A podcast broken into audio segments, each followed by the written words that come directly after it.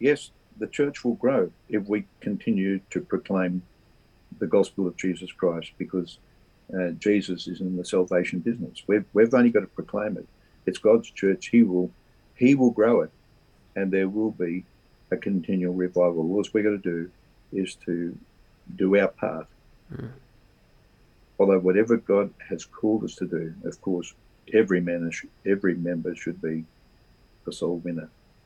And I'll just say this: the parable of the sower. He went forth to sow, and when you read that parable, you think he wasn't a very good farmer. He he threw some of it on the path and some of it on the stones, and but that says to me where very often we can be quite selective, but God just wants us to go and sow, and and He He will bring in the harvest.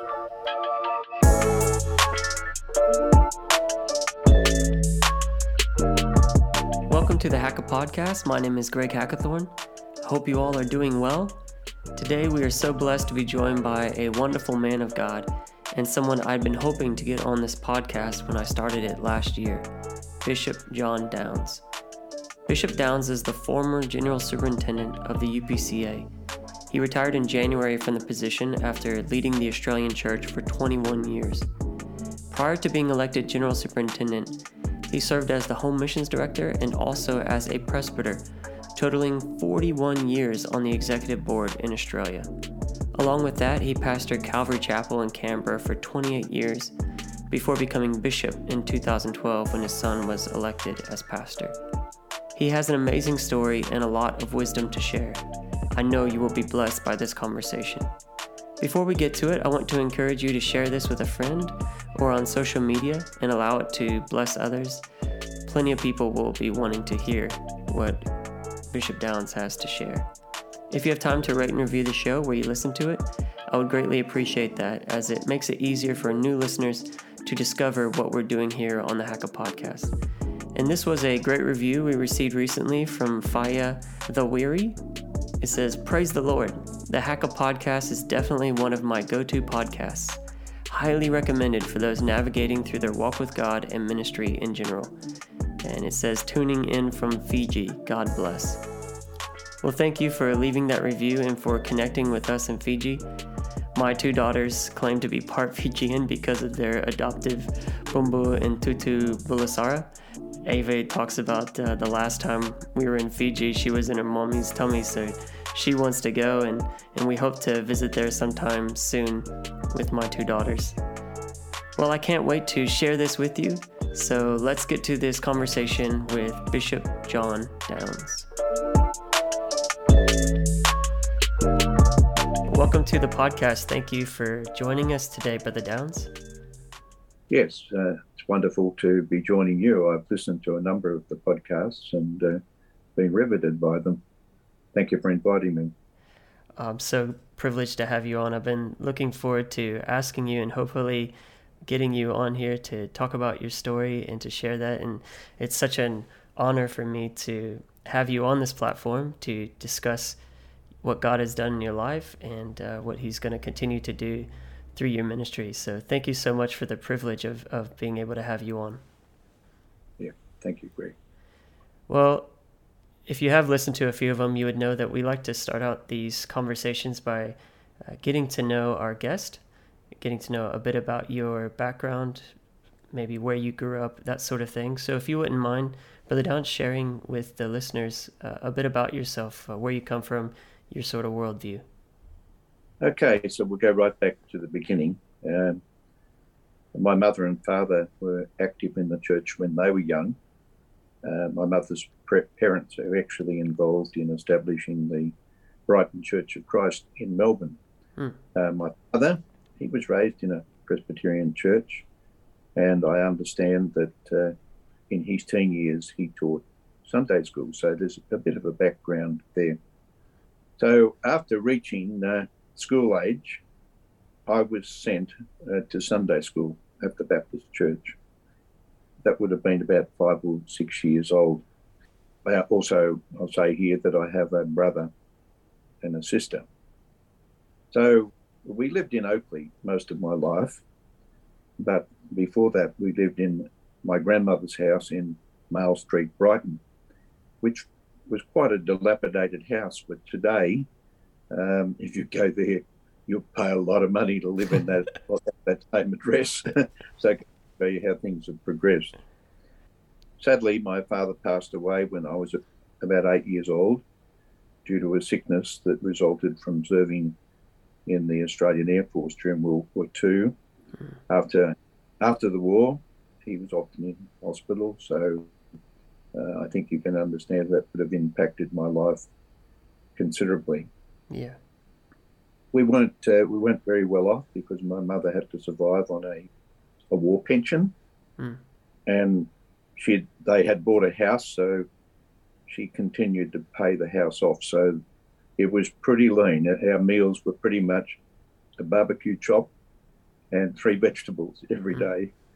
But um, when you're a kid, you don't really uh, focus on those sort of things. Uh, in the midst of all this, I must say I really appreciated the Australian Repatriation Department, which made sure that uh, we all got a, a, very, very good education. Mm. So, along the way, when I was in my early teens, my mother married again. So from there, your your mother married again, and then from there you would have progressed in your studies. Did you? Uh, I know a little bit about your background, Brother Downs. Did you? You went to university to? Did you study mathematics or? Uh, to begin with, uh, I left high school and went to Caulfield Institute, Institute of Technology, and uh, studied industrial chemistry. Ah. I really, I really wanted to go to agricultural college, but uh, due to the fact I failed English, I ended up at uh, Caulfield Institute, mm. and uh, uh, so I, I, studied there. I didn't find it easy because I was sort of suffering some pretty rough years still as a result of my father's death. Yeah, and so you continued on with in the church that that you were raised up in through through these years. Yeah, yeah raised up in the Baptist church in Oakleigh. eventually my parents uh, left that church, but but I remained there. As time went on, I eventually became a Sunday school teacher and a youth leader in that church. You know, when I look back, there were very, very turbulent years for me, but the people in the church there were very, very kind to me and uh, and understood. Some of the men there were very good in mentoring me in my early, in my, I suppose, my latter teen years. So, how did you find your way to a UPC church out of this Baptist church?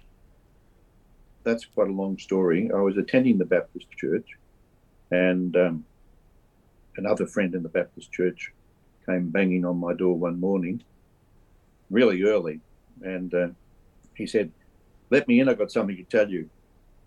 And I said, "Go away." I said, "The hour of the morning. Go away." uh, because I knew this particular friend of mine really had the gift of the gab, and once that once he anyway, he he was saying he went to a Pentecostal revival, which was in Frankston, and he actually saw a miracle. Mm. Um, a girl who was blind in one eye could see again. Wow. So he said, "You've got to come." At that stage, he didn't say it was Pentecostal, but as soon as he said it was Pentecostal, I said, "I'm not interested." uh, because I had my parents had become uh, Pentecostal, and it, it's probably put me off a little bit, mm. uh, in tongues and, and all that sort of thing. So uh, I'd become quite an expert in actually opposing a Pentecostal doctrine, particularly speaking in tongues. I, I was an expert. I'd read all the books, you know. so um, so anyway, eventually he said, "Come tonight, come tonight. You've got to come tonight with me." You know. So we went that night with a group of other people. The preacher announced uh, at the end of the service, "Everybody who wants the Holy Ghost wants to speak in tongues, please come out to the front." And I was a little bit hesitant. Um, I'll, I'll just backtrack a bit. Mm-hmm. During the service, during that service, I saw another miracle. I didn't see the one the night before because I wasn't there, but this night the preacher stopped halfway through his preaching and pointed into the congregation and said, There is a man sitting right there who God wants to heal. Uh, I don't know what he actually said, but the, this fellow leapt out of his seat and went out and ran up and down the uh, the aisleway. But I saw that same man carried into the service, Wow. uh, who who was lame. He couldn't walk. So I'm there looking at this and thinking, wow, maybe there's something in this. so when the when the preacher called us, called people out to uh, uh, receive the Holy Spirit, I was still very reluctant, and I was convinced I did the right thing when he ushered them into the back room, because that used to be one of my things. It all happens in the back room, you know, uh, spooky stuff, you know. Uh, so um, anyway, uh, he had a lot of people. There must have been a thousand people there, and many people out. They were praying for healings and things like that. So I went out and stood in the line, somewhat hesitantly, but he came down the line and stepped right past me, and then uh, continued to pray for other people. When he actually came back down the line, he stepped past me again, and I thought, "What's going on?" You know, I, I nearly went back to my seat, but I thought, no. So next time he came down, I suppose abruptly stepped in front of him to stop him passing me. And he said, I've already prayed for you, haven't I? I said, no. And then he said, Well, what do you want? I said, I want to receive the Holy Spirit. Oh, okay. Well, then we're going to lay our hands on you. Just lift your hands up and begin to praise the Lord. Well, when I went to lift my hands up, I think I got out one word, which was hallelujah. And after that, I just was just like a, a steam drain, I suppose. Oh, And I remember thinking to myself, wow, I can never, ever deny this. yeah. I can never deny it. That's incredible. So, was that an unaffiliated Pentecostal revival that was going on, or were they connected to the UPC? It was a, no, it wasn't UPC. It was a group of a lot of different Pentecostals uh, that, that were in the Melbourne area uh, gathered together. The, um, the preacher was well known preacher at that time. Mm. Some things that happened later on, I certainly would give him a good credit for his teaching. So, how did you end up finding your way to uh, United Pentecostal Church after that experience? Well, that experience occurred when I when I was in the Baptist church, and uh, I started going to a small group. We called it a coffee shop, hmm up to reach uh, kids that wandered the streets, uh, particularly at weekends. We'd open on a Friday night and close on a Sunday night. We had a lot of kids there who were back in those days drug addicts, and even young kids that were alcoholics drinking. Wow. So the coffee shop was opened up to create an atmosphere where these kids could come to. And uh, in actual fact, some of them who turned up were my students because I was teaching not too far from there. A- A number of those kids were just simply, uh, simply converted, and later on, uh, some of them were even filled with the Holy Ghost.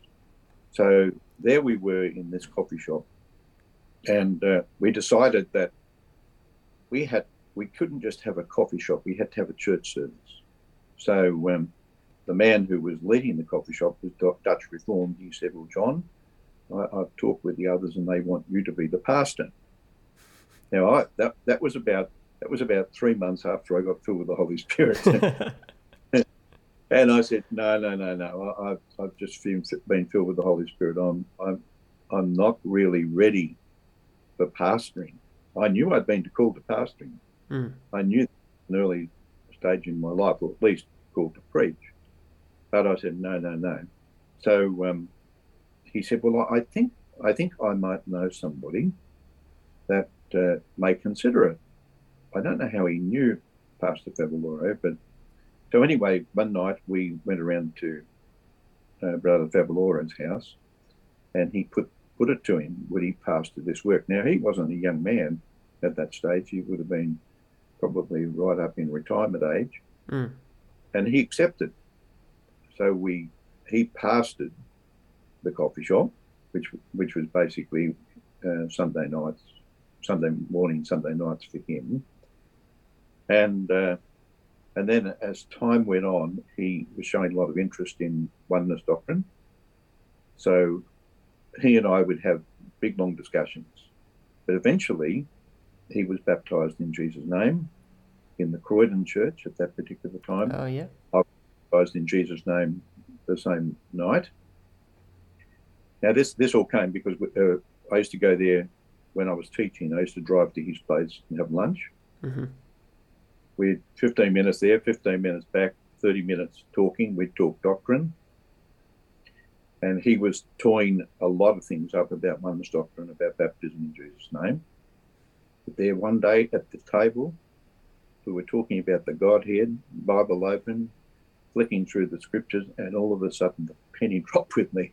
And I thought, wow, no wonder I've never been able to understand Trinitarianism because God is one. exactly. And, uh, and uh, you know, I'd never been able to come to grips with uh, baptism in Jesus' name, but it's almost within the moment I understood oneness doctrine, the oneness of God and who Jesus was, I thought, yes, I'm going to get baptized in Jesus' name.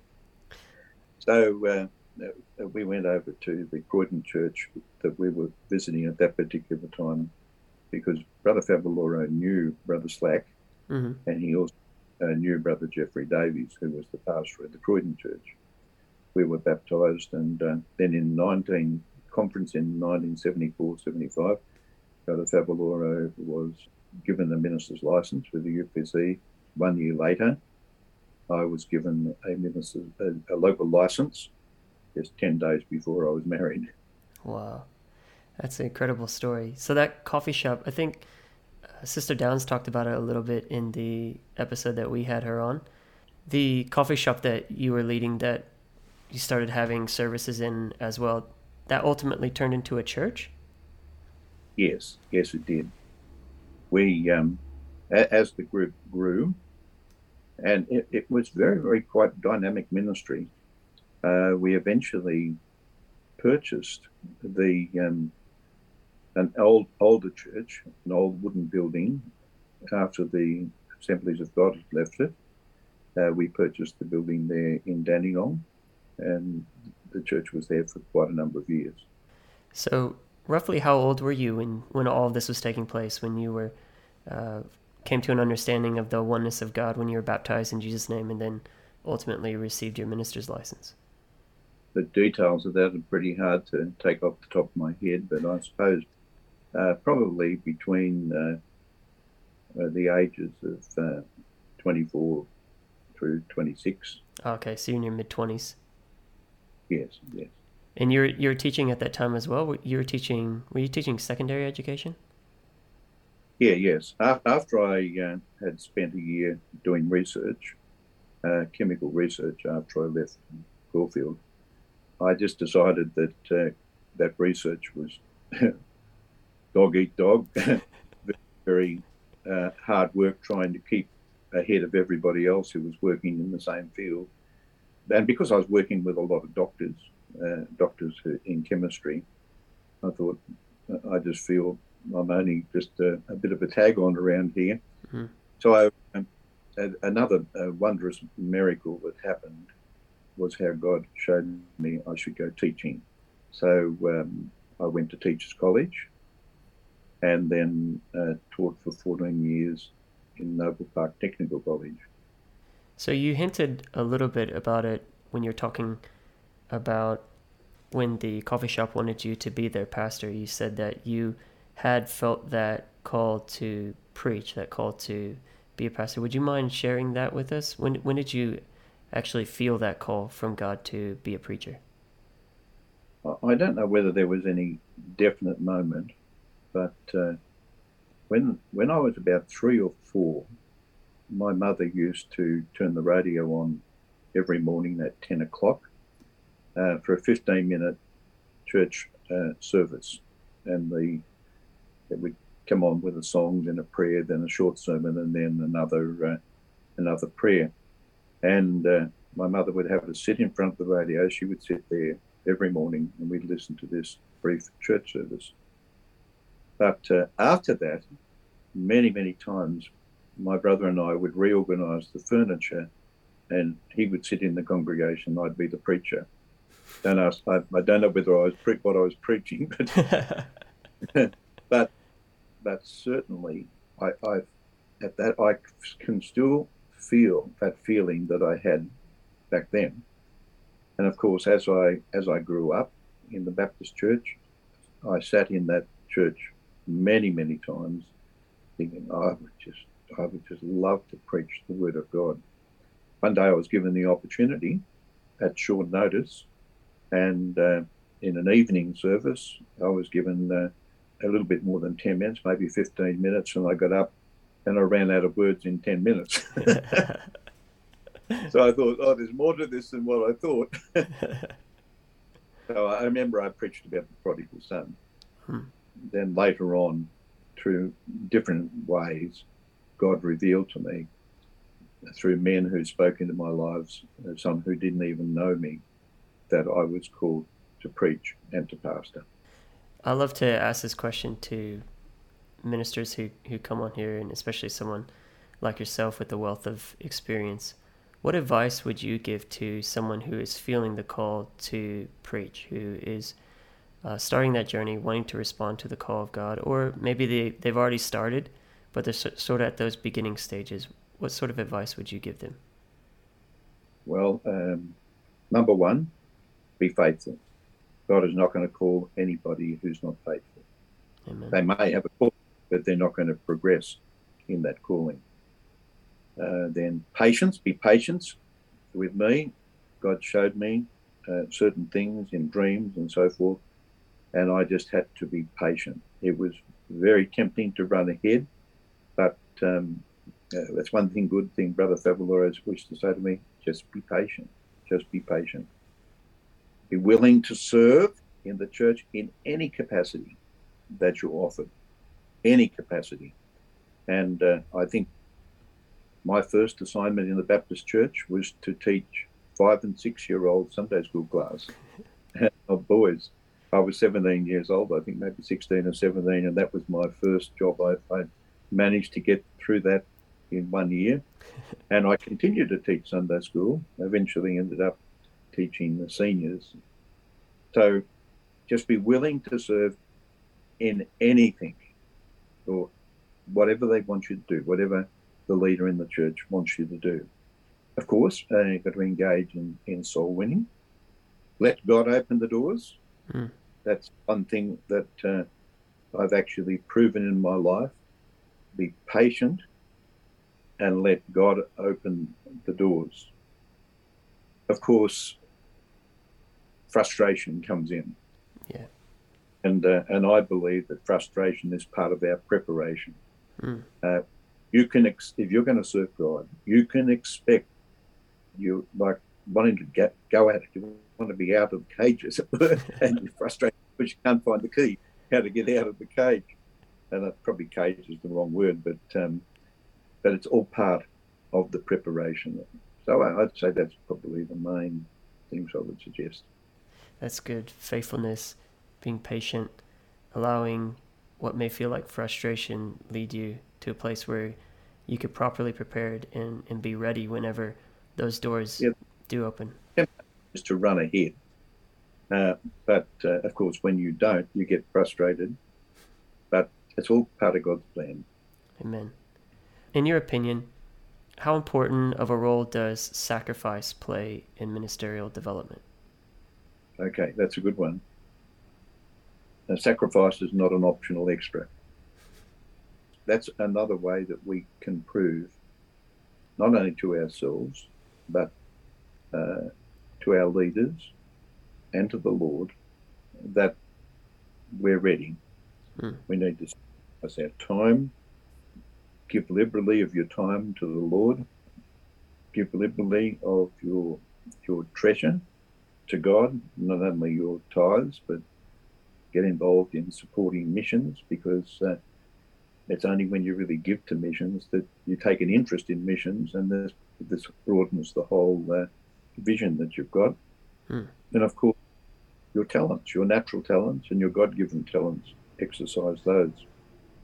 I can't can't help but uh, remember in Hebrews chapter 11, verse 17, it says, By faith, Abraham, when he was tried, offered up Isaac. That, that when you think of that ultimate sacrifice, that's that's that's quite unbelievable. Yeah. And the reason I wanted to ask that question is because I did have your wife on on the podcast a while back, and she talked about how you all made your way to Canberra ultimately, where you would pastor for a number of years. We talked a, a bit about this with her, but I did want to get your perspective because she shared how much of a sacrifice that was for you. She also shared how, you know, that that was also a bit of a frustrating time when you guys felt like you might have been called to be doing something else and you were told to wait. And in that season was when God called you to become the pastors in Canberra. And the way it all happened, uh, if you wouldn't mind just sharing from your perspective what that was like. Yeah, well, uh, Brother Favaloro often used to say to me, uh, Johnny, you're going to be the pastor here sometime in the future. So, um, but strangely enough, I, I became aware that I didn't think that was going to happen. Mm. I can't say how, but um, uh, Sue and I talked about it a lot. Anyway, then one night I had a dream. I dreamt that I was unemployed. I was working, walking down the, the street with another brother uh, who was in the church, and we were both talking about how we desperately wanted to be employed. Anyway, we came to this uh, big factory. It had stone walls and barbed wire along the top of the, the walls. And I remember looking up and thinking, that's strange. And he said, he said to me, I'm fed up with just waiting. I'm going to climb the wall and get a job in there, which I suppose seems to be a bit ridiculous. yeah. But the last I saw is he was climbing the wall, but I, I walked on, and on my own. And as I was walking along, and went past the, the doors to this factory, and the door opened, and a man, uh, unbelievably stepped. He had long white hair, not long white hair, but long hair, uh, not very long, but white hair that was down to his shoulders. And uh, he said, You're looking for a job?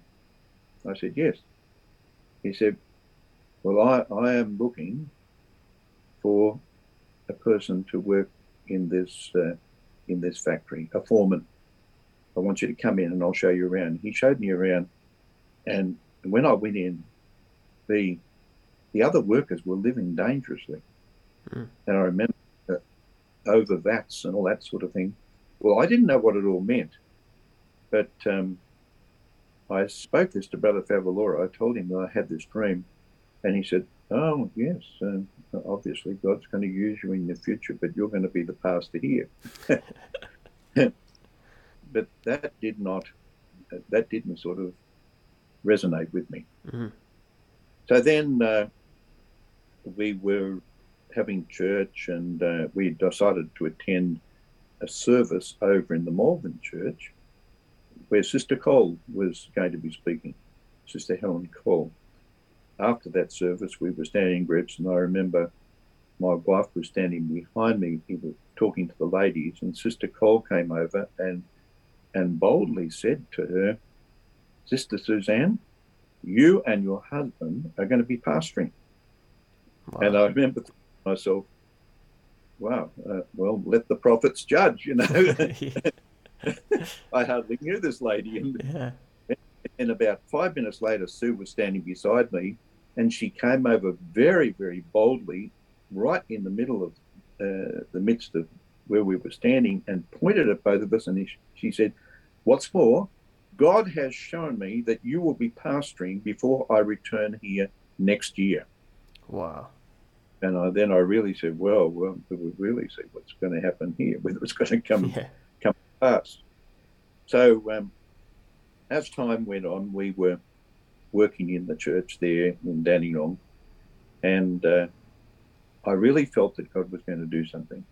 So we started to plan, just Sue and I together, how we would go to Albury mm. on the New Wales Victorian border and and start a church there. So we are talking about a lot. And then I was in Perth uh, visiting over there. I was the home mission director at that time. And, uh, and I had this vision. It's very, very hard to explain because I didn't see a face, but I saw part of a face. And in the vision, I realized that it was Jesus and he was about to say something. Hmm. So I said, I said to my wife, I, I, talked to him about this vision. I said, I've had a vision. I know it was the face of Jesus and his lips were, uh, I could tell he was about to say something. So God is going to, God's going to tell us what, what to do. So let's really get planning to go to Albury. So um, then after uh, a couple of weeks, uh, I'd been travelling and I got home, and it was the Sunday night that I got home from interstate. We were sitting at the table. I said, Darling, I said, God is going to speak, but he hasn't spoken yet. So we prayed, and then on the Monday night, I said, Yep, God, I'm, I know God's going to speak, but he hasn't spoken yet. We can't do anything until he speaks. Mm. And then on Tuesday night, exactly the same thing. And she went off to a ladies' auxiliary meeting. And that night, I got a telephone call from a member of the executive board saying, We have been praying and we believe it's God's will for you to go to Canberra. Wow. Well, I, I, said, I said, You know, this is all happening. Uh, and I said, Well, let me pray about it. Well, I needed to talk to Sue about it. Mm-hmm. And somehow I just knew straight away that this was the will of God. Mm. But when Sue came home. I told her. She said, "Yes, that's it. We're going." So the next obstacle was to tell Brother Favaloro. and he, he, was he had Italian background. He was he was quite a strong sort of a person. And we went over there, and knocked on the door, and uh, because he was my my wife's foster father, mm-hmm. he said, "Johnny, come in." He said, "I know why you're here." And I thought, oh, dear, I wonder, wonder what it is he knows, you know. I didn't, didn't one minute imagine. We sat down in the lounge room. He took us in the lounge room, which was rather unusual. He said, God has told me that you're leaving. He said, mm. I don't know any that you're leaving. I said, yes, we have got an invitation to go to Canberra. He said, well, I was I was in my study this morning praying, and God told me you're leaving, and I've already talked to Mum, and where, wherever you're going, we're going to pay your removal expenses. Wow. So, I mean, it, all, everything's all stacking up here. Just so. Um, anyway, getting back to Sister Cole's prophecy, she said we would we'd be pastoring a church one year. She she added to that one. Oh, sorry, another lady added to that uh, somewhere up north. She'd had a dream, and we were, we were pastoring a church up north. Oh wow! So anyway, one year, in one year, we would be pastoring a church. In actual fact, the church in Canberra met, had a business meeting at seven o'clock, finished the business meeting at eight o'clock, and accepted Sue and I as pastor. And Sister Cole flew into Australia that same night at 9 p.m. from America. Oh thus fulfilled the prophecy that we'd have the church by the time she returned. Oh my goodness. that is incredible. I mean, how could I have, have, have any doubt that God called us to camp? oh my goodness, yeah, no, yeah, and and having that as something to hang your hat on, you know, whenever anything went wrong or things were happening exactly the way that that uh, you would want them to happen per se, you would always have that to hang your hat on. That I know this is where God wants me to be. I'm in the will of God. Uh, that's amazing. We we were challenged uh, in the early days here. We hadn't been here very long. Uh, and I actually rang Brother Holden. I said, Brother Holden, we've been challenged about. I feel maybe I should put my name up for election again at the church. He said, You'll never do anything. Were you called to go to Canberra? I said, Yes. It, well, then you're God's anointed man. Amen. So, how long did you end up pastoring in Canberra as the lead pastor? before you became bishop? I think I think we came here mid 1984, and then Jonathan's installation was in December 2012. So we were here pastoring a little bit more than 28 years. And obviously, across those 28 years, the church has grown and, and it's continued to grow since uh, your son took over as pastor. And there's a thriving church in Canberra, and, and also uh, the Canberra church is reaching out into other uh, smaller towns, w- which is really cool. I was blessed to be able to go out to Griffith, see you and your wife out there as well, and just passing through some of the small towns that the church is reaching out to. Uh, it's really great to see. So you pastored for 28 years. Obviously, you would have a lot of advice that you could give to someone who is pastoring, but I've challenged you to boil that down to one piece of advice. So if you could only share one piece of advice with a pastor of a local church, what would that be? Regardless of what's going on, love the people. Hmm. Love them. Jesus would love them. And uh, and teach them just like Jesus would teach them. Uh, it's not easy, but uh, I've always, I think I learned that from Brother Holden. He used to say, "They're God, it's God's church. Just love them." Mm. And that helps carry you through so many different things that, that could go wrong, and obviously the things that go right. You know, there there isn't just negatives to pastoring, but there's a lot of positives as well. Yes, yes, yeah. There's every church has turbulent periods. Even the when we look at the Bible, we see that uh, in the New Testament we see churches times in turmoil with false doctrine and behaviors and things like that. They're going to come and they're going to go, but we just are there to love the people. If they leave, at least we can say, well, I love them. Hmm. It's amazing to see what God has done in Canberra across all those years, and and to add to the fact that you were serving at a national capacity as well during all that time. So your responsibilities were immense. I, I, guess, for lack of a better word, you you had a lot of responsibilities while you you and your wife and your family were building that church in Canberra. Yes, yes. Well, I, I was serving on the executive board and uh, and pastoring at the same time. If if you're called, even if it's difficult, if it's difficult times, when it all boils down, you will just love what you're doing. Hmm. No matter how the, uh, the wonderful things that happen in a church are not shadowed by the the unfortunate things that happen in a church. And uh, if you stay close to Jesus and stay focused on on what you're doing, you'll feel excited about what God's going to do every day, every every day, step by step. Amen. Well, uh, we talked about a little bit there that you had your responsibilities on the executive board. Uh, along with that, you traveled extensively throughout your ministry, uh, all across the, the many years that you've been serving God. You've gone from Torres Strait to the Red Desert, from Indonesia to Timor Leste, from Mizoram, where you established the orphanage over there. Calvary Chapel established that in Mizoram, to the United States. What are some stories that you can share of how God moved in a miraculous way during those trips. I, have reached out to a number of people and I said, if I have Bishop Downs on the podcast, what would you ask them? And so many people are like, we just want to hear some of his stories. So if you wouldn't mind sharing uh, some of what God has done in these trips, it could also be where you're at home at Canberra as well. But if you wouldn't mind sharing with us some of those. Well, my wife and I are talking about writing a book, and I think we could probably uh, write quite a book. Yes, please, uh, please write a book. we we would all love to read it. A bit of a loss uh, to know uh, where to where to start, but but you did mention about uh, work up in the Torres Strait, and probably that's a a very good place uh, to start.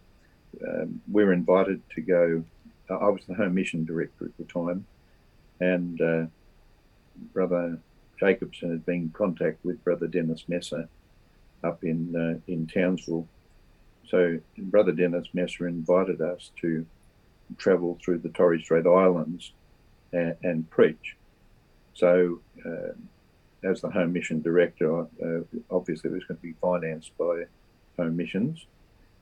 So there was Brother Messer, Brother Jacobson, my wife, uh, brother and sister Rousel and Rousel and a couple of other Torres Strait Islander.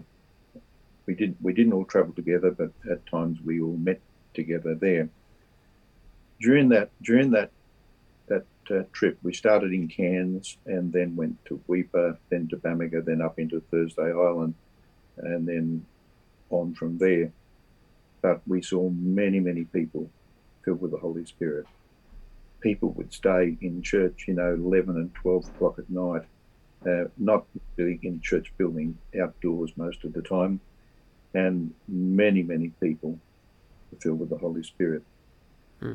Eventually moved over to Thursday Island, uh, and we were staying in a in an Indigenous hostel there.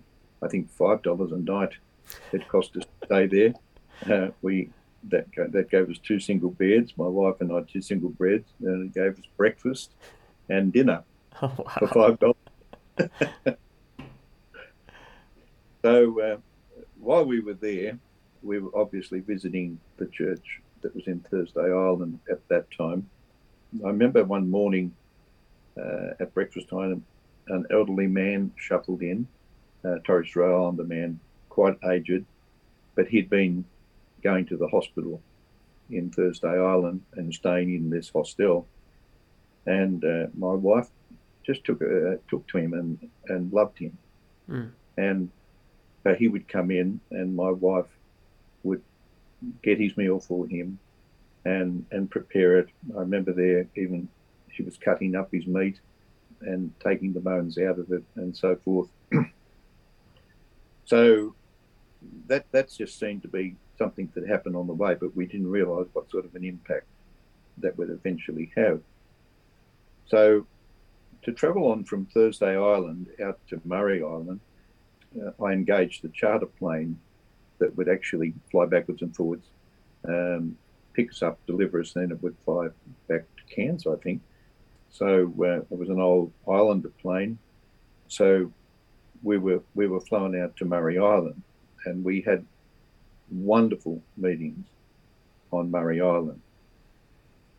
But we also planned to visit Yam Island Mm-hmm. the messer said there was had not been a work, and he really wanted to see a work established on Yam Island. But uh, when we when we contacted, uh, brother Ban was a young man at that time, and he was on that island visiting, and uh, he said, "No, no," he said, "the chairman is is is definite. He doesn't want any Pentecostals Hmm. on the island." So we really made this a matter of prayer. Anyway, uh, the day for day before we were due to fly to Yam Island, the the pilot rang me. Or sorry, he didn't ring because there was only one telephone on the island. But I got a message from uh, saying he needed to know by early the next morning whether we were going to fly to Yam Island. So uh, I went down him back, and I said, "Look," I said, "they're telling us we're not allowed to go to Yam Island, but if you just, I'll ring you back tomorrow morning." So early the next morning, I got up and I, I remember going around trying to find coins because uh, there was only one telephone on the island, and you, yeah, it was a coin telephone. So with a handful of coins, I uh, went down to the telephone, and the Yam Island only had one telephone also. So how, with a handful of coins, how am I going to get hold of Brother Ban? Hmm. So, and of course, the coins used to drop through pretty quick because it, it back up there it was like long, long distance calls. Yeah. So I dialed, I dialed the number. It only rang about twice, and a guy on the other end picked it up and said, "Hello," I, and I quickly said, "Hello, my name is John Downs. Could you please get Brother Ban for me? Could you please get Freddie Ban for me?" That's what I said. Could you please get Freddie Ban? And he said, "This is he." No way. I said, "What do you mean?" Well, you- have you been waiting for my call? He said, "No, I was just walking past the telephone." Oh my gosh. And uh, so I said to him, I said, uh, I said, brother, I'd never met Brother Ban before. I said, we need to know if we can come to the island. He said, I'm very, very sorry. He said, I spoke to the chairman the other day, and he said, definitely not. And he's not on the island right now. He's actually in Thursday Island. And uh, he, he said, you definitely can't come. So I thought, oh, well, I may as well just chat with this brother. And I start popping the coins in and they were clicking through, you know. and uh, I was almost out of coins. And he said, One minute. He said, I'm looking down the pathway towards the airstrip and I can see the I can see the chairman coming this way. He said, One minute. And I thought, wait, wait. so I thought, I'm going to lose him because I haven't got enough coins. Yeah. And he was gone for ages. And uh, when I say ages, maybe minutes, five minutes, maybe. And I'm, I'm wondering, any minute I'm going to run out of time. And he came back. He said, "You'll never believe this." He said, "The chairman just told me you can come to the island." Wow. And I said, "Well, what changed his mind?" He said, "I don't know." But I found out sometime later what changed his mind. He'd been to Thursday Island and visited his dad, and his dad was the one that my wife had been waiting on at the table. No way. Oh my goodness.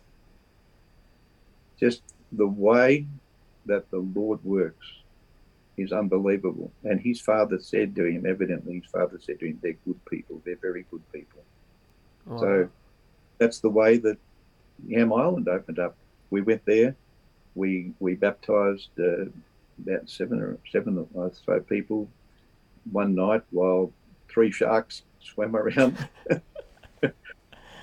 I wasn't in the water. I saw these swimming around, and I said to one of the men who was playing the music, I said, "There's sharks in there." And he looked. and He said, "Yeah." I said, "You better tell Brother Messer." He said, "No, you'll panic." uh, that was the start of the church there. Um, they didn't really, after that, didn't give Brother Ban a very easy time on that island because, uh, yeah, God had moved there, but they really didn't want to have a Pentecostal church then. hmm. And for my listeners who aren't too familiar with Torres Strait, uh, the Torres Strait Islands, I encourage you to pop that on your Google Maps and have a look at, at what Brother Downs is talking about. These little islands that are in between. It's in between Australia and is it Papua New Guinea? Yes, yes. Yeah. So he was traveling from island to island, and Yam Island, I believe I had an opportunity to possibly go there. It ended up not happening, but I think my pastor preached a Easter conference there. Uh, it's amazing to hear how the church actually got started there. What an amazing testimony, and just goes to show you that it opened up not necessarily the way that we would expect something like that to open up, but it, it opened through uh, your wife showing kindness and, sh- and showing the love of God to a complete stranger. Yes. Well, we now we now have churches uh, not only on Cape York, but uh, we have churches in Thursday Island, Boigu Island, Yam Island, Murray Island, Darnley Island, uh, and uh, Dauan, and a couple of other places I can't remember off the top of my head. So the, the church is is spread quite widely up there. Yeah, it's awesome to see what God is doing up there, and we look forward to seeing them all again. We haven't seen them for a few years. Uh, a, lot, a lot of us haven't. Obviously, some people have been able to travel up there, but the broader church in Australia hasn't really been able to have much contact with them over the last couple of years. So we look forward to seeing everyone at General Conference coming up. Yes. So, would you mind sharing with us one more before we, we move along? One more story, if you wouldn't Uh, mind. Certainly. Maybe maybe I can share something about how the orphanage started. Oh yeah, up. that that would be awesome. yeah, this is uh, quite a miraculous thing as well. Whilst we were in the United States in 1989, uh, we went over there. I think we visited about 23 states preaching. We were invited to go there by Brother Harry Sissom. Uh, before we left, we were asked to, while in the United States, to visit a man who was the Indian ambassador to Jamaica. Now, he was in Washington, he was not well. So, uh, and he was there getting medical treatment. So when we when we went to Virginia, we went and visited him in Washington, and had afternoon tea with him, and uh, and prayed for him. Mm. He was a Presbyterian, but he said, "I want you to come to Mizoram and preach."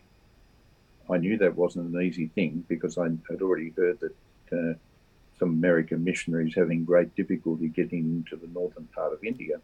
So a week later, my brother Sissom knew about this, uh, that we were going to meet with this ambassador. And about a week later, we were in St. Louis having dinner with Brother Harry Sissom and Brother Ellis Sissom, who was his father. And as soon as we sat down at the table, they said, How did it go with the ambassador? Well, we said, Yeah, we, we, we went and visited him and we prayed for him. And they said, Oh, that's good. Anything else? I said, Oh, he invited me to go to India. Oh, you, well, you've got to go. You've got to go. well, honestly, India was not on my radar.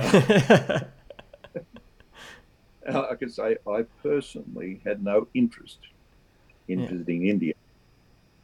So anyway, we, we came back after our travel around America and we'd only been home a short time and Brother Sissom rings up and says, Have you organised the visit to to India? Well, I was, thought it was going to be swept under the carpet. As I said, I, had, had, I really had no vision about going to India. So, uh, so he said, "Well, you need to put an application in, and that that not only a visa to get into India, but you had to have a special permit to cross the border into Mizoram because there'd been an uprising in Mizoram, and they were uh, not allowing people to go. Mm. So um, I, I, had one of those applications posted to me. We filled it out, and then I, I sent it off to the Home Office in, in Delhi. Then about a month later, Brother Sissom rings up again, and uh, he said, "How?" I said, I, I put the application in, but I really did not think we would go because I knew how difficult it was to get in." Mm-hmm. He said, Brother Down, step out in faith and buy a ticket. well, I'd buy a ticket to India uh, with uh, for my wife and I, and it cost a lot of money. yeah, of course. And I wasn't necessarily flush with funds at that particular time, so um, I said, okay. Uh, Brother Sissom's asked us, so let's do it. So we we went and bought a ticket from Sydney to Calcutta, and then from Calcutta to to Mizoram still facing the possibility that we would not be allowed to go to Mizoram. We may be mm. able to go to Calcutta, but not Mizoram. So I I heard nothing, and uh, so I rang the ambassador's son. The ambassador's son was a member of parliament in uh, in Mizoram, and uh, I got his number from his sisters, which were in our church, and he said he would ask his father and uh, talk to his father and see what could be done. Then again, I heard nothing. So uh, I decided that I'm going to set a date, and if we've not heard anything by this date, I'll cancel the tickets, and at least I'll I'll only lose the deposit, mm-hmm. and I'll get we'll get the money back. So it was a Saturday that I set. Uh, looked at the ticket, and I thought if I'll I'll ring Mizoram if I don't get the permit myself, I'll ring Mizoram and uh, talk to Andrew, who was a member of parliament. So anyway, the Saturday arrived, and I thought, uh, this is a done deal. We're not going to India because I've heard absolutely nothing. So I, I rang rang Andrew, and I said, uh, brother Andrew, he was also a Presbyterian. Uh, I said, brother Andrew, look, um, can you can you tell us what has happened with our permit? He said, Brother Downs, he said, I'm so, so sorry, but we don't have the permit. We've, we've not heard back. We do not have the permit. So, because his family was in our church in Canberra, I just continued to talk to him. And then I heard in the background his knock. He said, Oh, please excuse me, I've got an, somebody knocking on the door. I have to answer the door. He went to the door and he came back to the telephone. He said, I have the permit in my hand. wow. Yeah, see how God works? I, I probably needed that because it had to be at the last minute for God to prove to me that He really wanted us in India. Yeah, exactly. exactly. So I put the telephone down and said to my wife, We're going to India.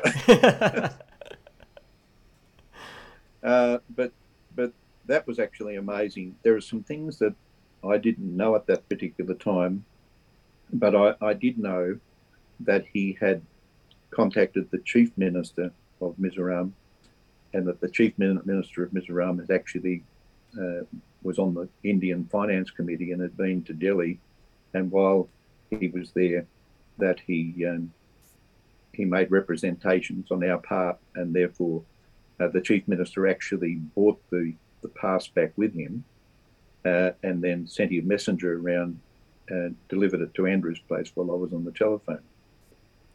So anyway, that's um, that's that's the way it happened. We we flew uh, to India, to Calcutta, and we stayed in the in a hotel there in Calcutta.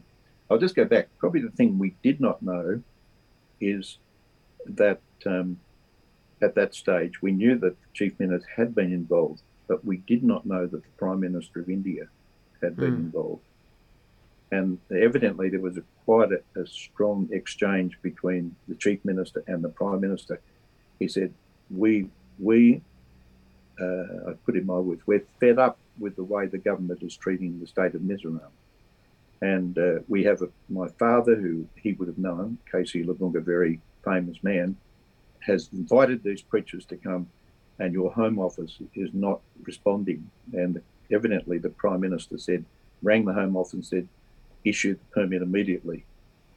So that's that's how that happened. So when we were in Calcutta, we met the General Superintendent of Northeast India, who had actually come to meet us.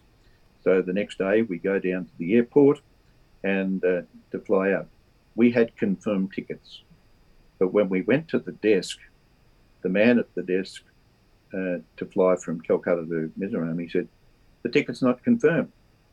Mm. I said, "It is." Confirmed. And I showed him on the ticket. I said, "It says confirmed." He said, "It's not confirmed."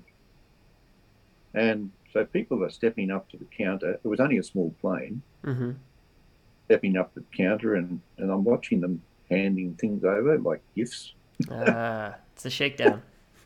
and the superintendent's standing beside me, and he said, Brother Downs, you have a confirmed ticket, but you're not going to get on that flight unless you pay a bribe.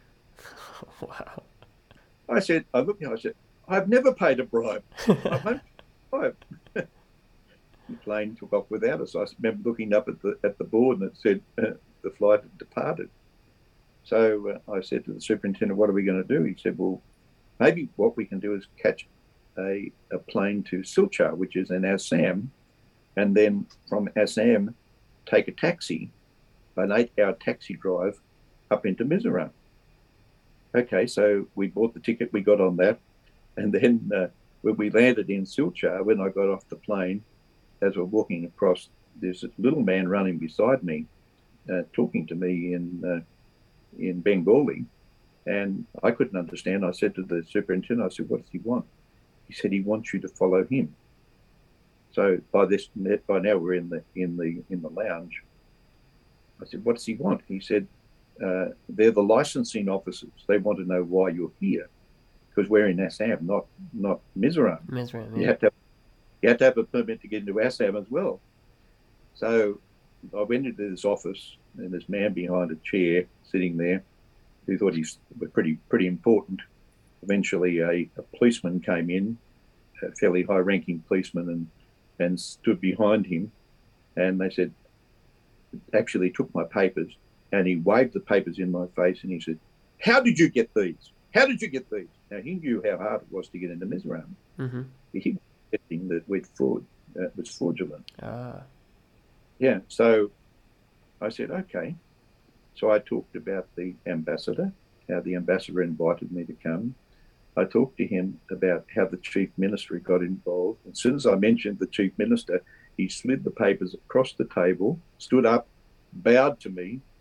The uh, the high-ranking policeman saluted me, and he said, "Go, go, go, go! No, get out of here." Oh.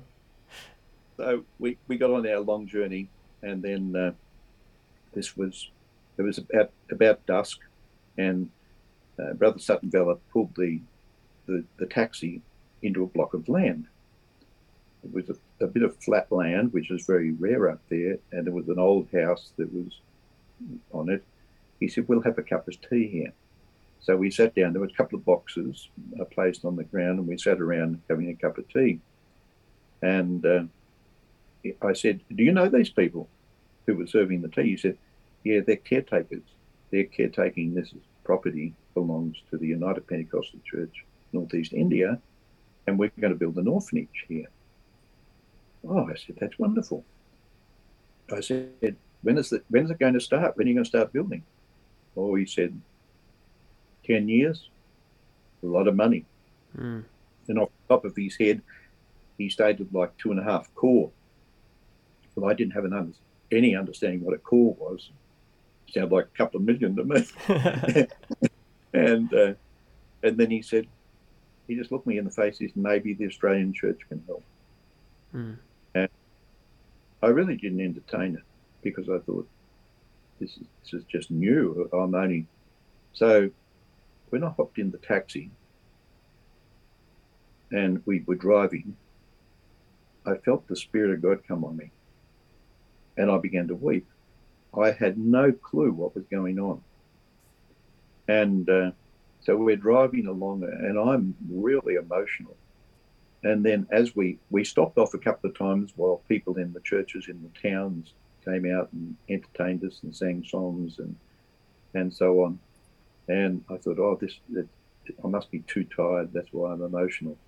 But you know, by the time I got up into Aizawl, which is the capital of Mizoram, I knew that God wanted us to build that orphanage. How it was going to happen, I had no clue. Canberra was about to have their second building program when I came back.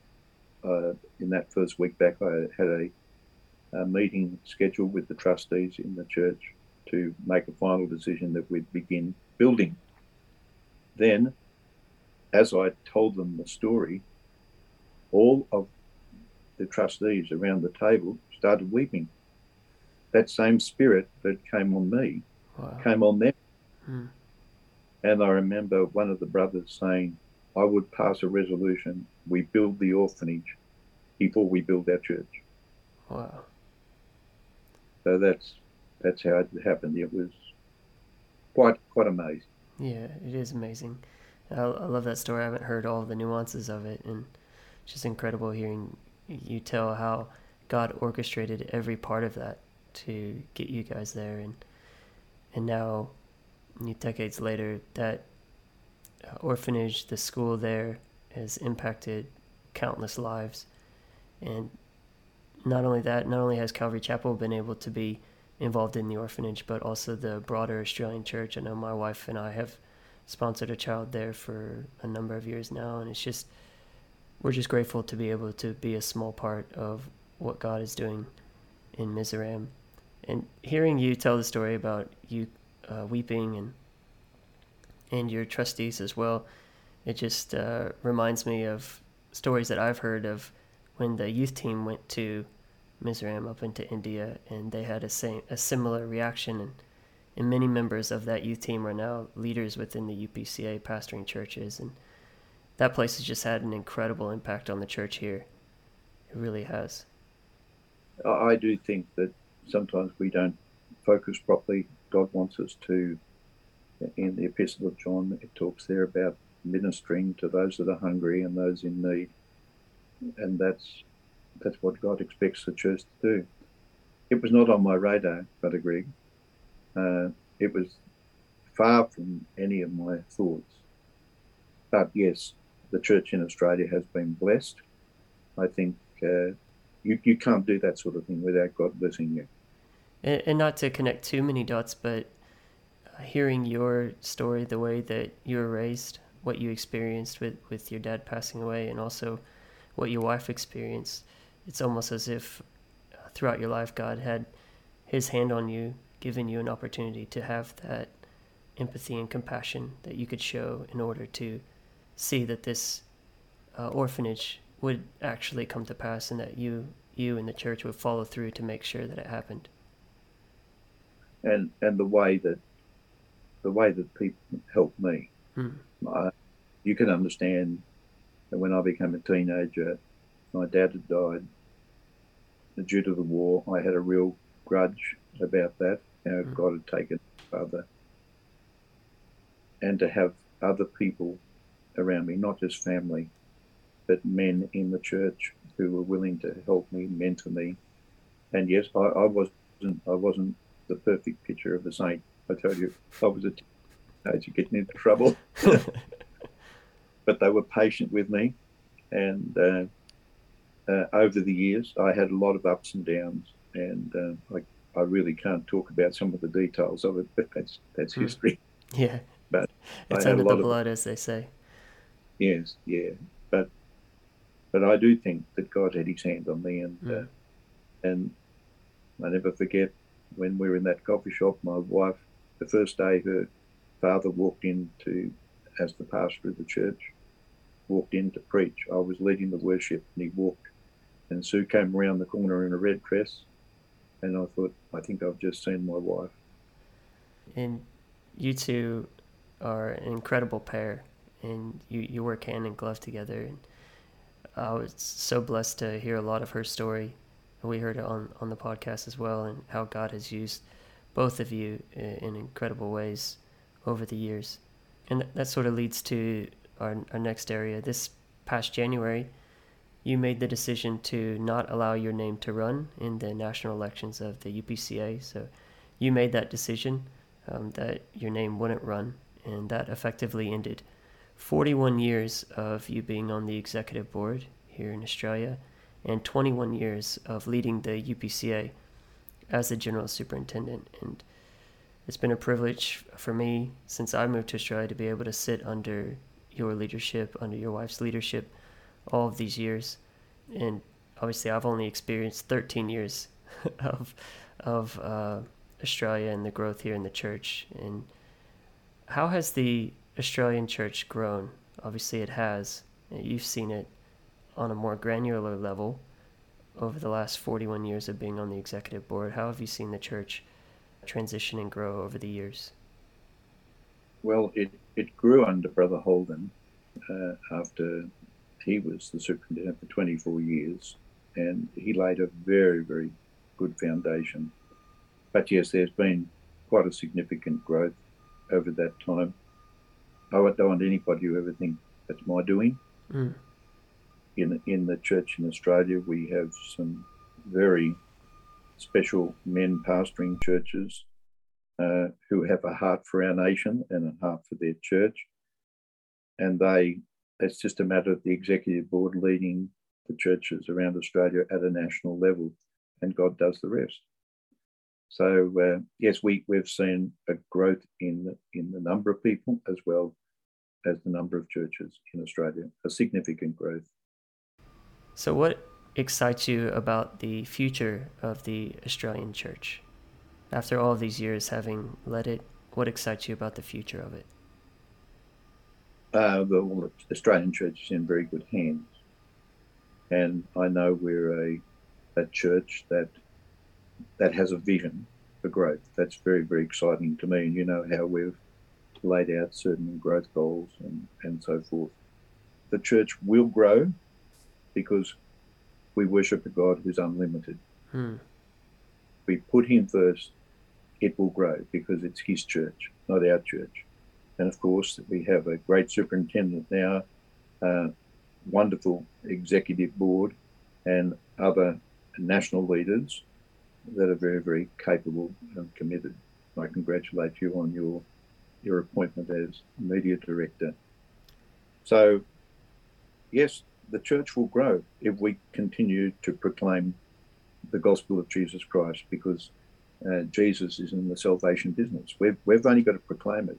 It's God's church. He will He will grow it, and there will be a continual revival. All we've got to do is to do our part. Mm. Although whatever God has called us to do, of course, every man, every member should be a soul winner. And I'll just say this: the parable of the sower. He went forth to sow, and when you read that parable, you think, he wasn't a very good farmer. He he threw some of it on the path and some of it on the stones.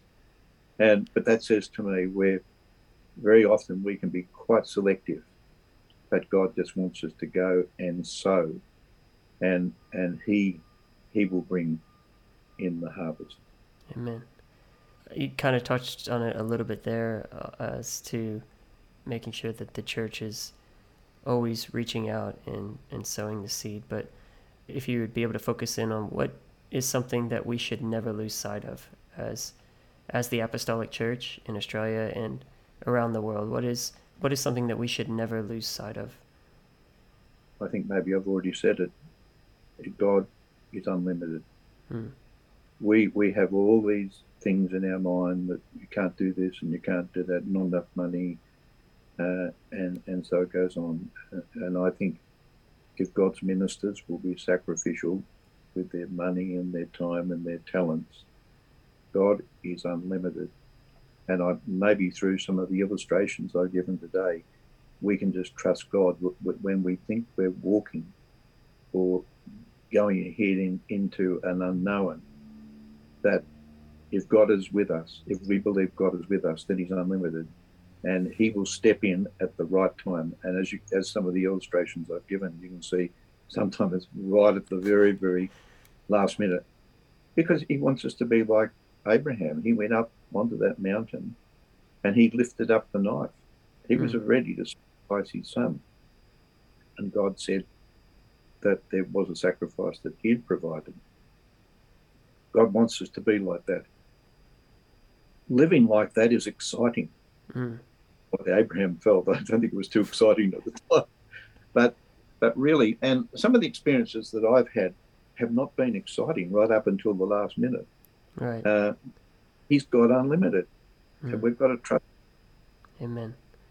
I love to ask this question to everyone who comes on the podcast, or almost everyone.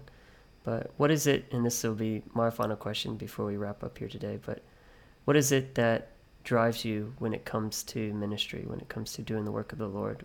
What is that driving force for you? Has been that driving force for you across all these years? I suppose my calling, knowing that, that I'm cool, but knowing that it's exciting. That's, that got to put that word in there. Uh, in the midst of all the troubles from time to time, it's exciting. But the driving force is knowing that God has appointed us, He's called us, and therefore He'll be with us. Amen. Well, it's been an, absolute honor to have you on the podcast here today, and I've I've really enjoyed my time with you and, and hearing what God has done in your life, in, in the life of your family, uh, through your ministry, as well as the different advice that you're able to share, the wisdom that you're able to share with us here today.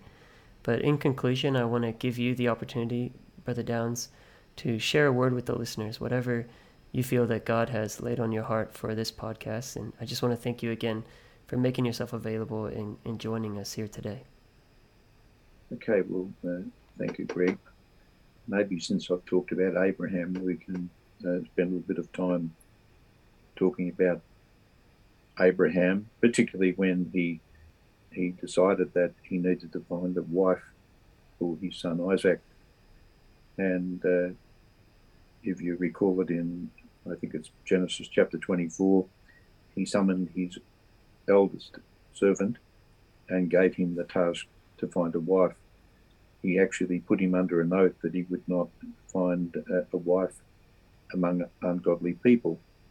So he said, I want you to go into the land of, of my relatives, Mesopotamia, uh, to the city of Nahor, and I want you to find a wife there and he, he made this amazing comment. He said, And he shall send his angel before thee.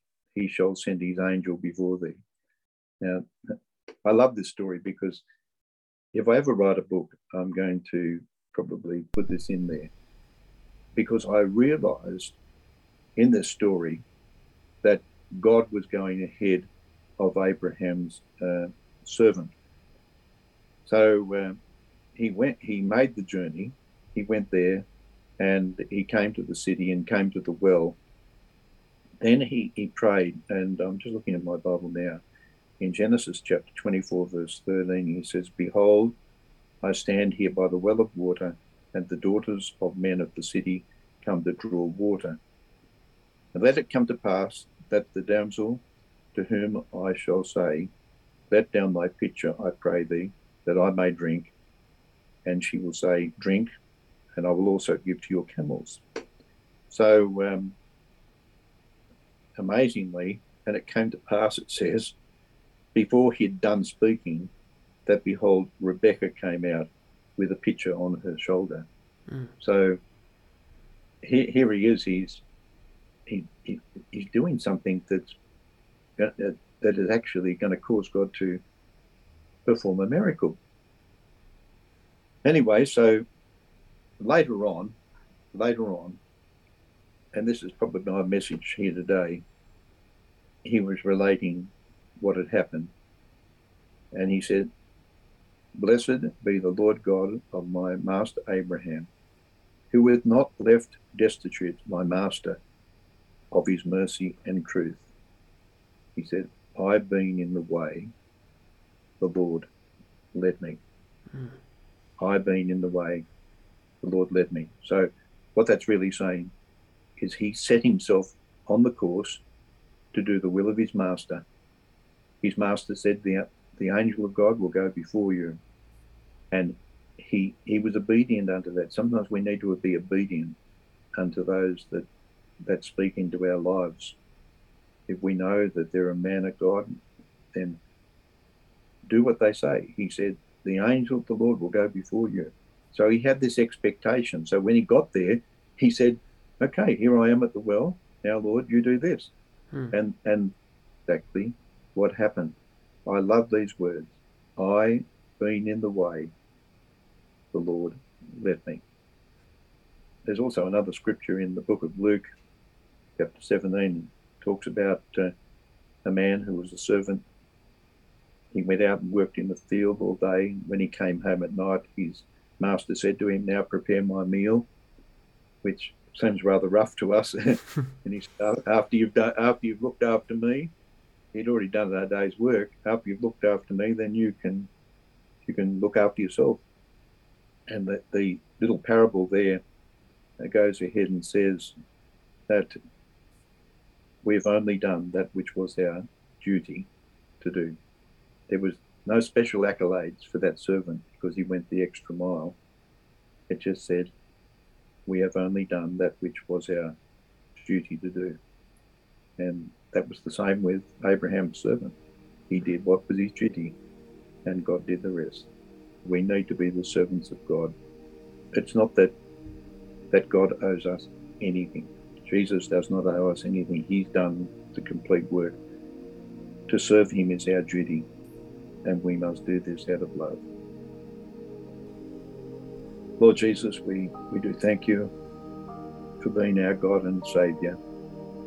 We thank you, Lord, for the hope that we have in you. We thank you, Lord, that we have the opportunity of being your servants and, and serving you. We pray, Lord, that we would not look at the things around us to distract us, but that we would keep our eyes on you and trust you, Lord, because you are the unlimited God. Lord, by you, great things will happen. By you, miracles, and by you, many will be saved. So, Lord, just help us to understand that we are your servants. And Lord, when we act on your behalf, you will step in and you will bring in a great harvest. Thank you, Lord, for this opportunity today. Bless all the hearers, we pray in Jesus' mighty name. Amen.